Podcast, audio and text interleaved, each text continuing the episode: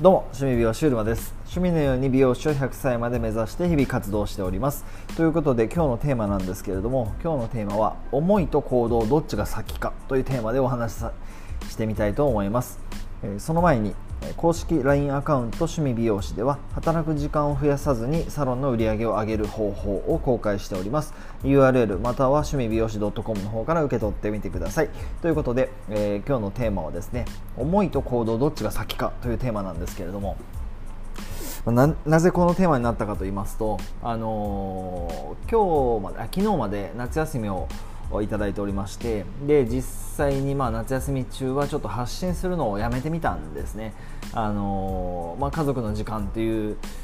えー、こともありましてなるべくそのスマホを見ないあのアップルウォッチも外して、えー、G ショックに変えて、まあ、そんなことやってみたわけなんですけれども、まあ、今日からあ新たにその、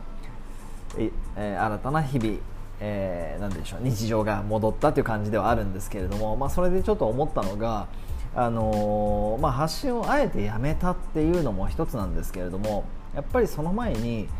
こう思いがあると思うんですよね。こうなりたいとかこうしたいとか僕自身もその100歳まで趣味のように美容師をしたいとかってこう理想があるんですけれども、まあ、そういった理想が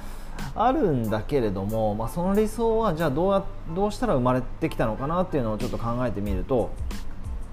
やはりその行動を続けたからその理想っていうのが出てきたっていう方なんですよね。要するにこう何かないかな何かないかなって別に思ってたわけではなくこう小さなこう発信を続けた延長に自分の理想がこう見えてきてあこういう理想いいよなってこういう風な家族の時間も欲しいし、えー、美容師ってものをずっと続けたいしっていう理想がまあ僕の中には生まれてきたっていうのがありましてだからそう考えた時にやはり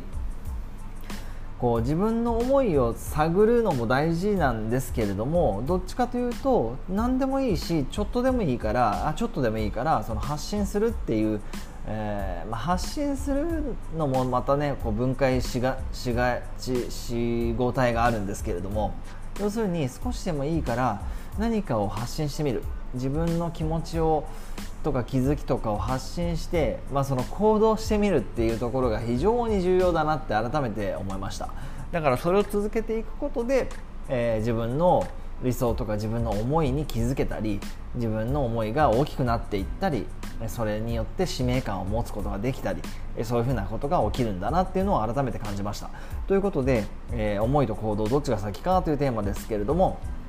まあその内容にもよるんですけれども、まあ、そういった意味ではあ思いよりも行動が先でそれが続いていくと思いが膨らんでいくんじゃないかな。そういうふうに今日は改めて感じました。ということで、えー最後までご視聴ありがとうございます。えー、LINE 公式アカウント趣味美容師では働く時間を増やさずにサロンの売り上げを上げる方法を公開しております。URL または趣味美容師 .com の方から受け取ってみてください。それでは今日も一日情熱を持って頑張っていきましょう。趣味美容師うるまでした。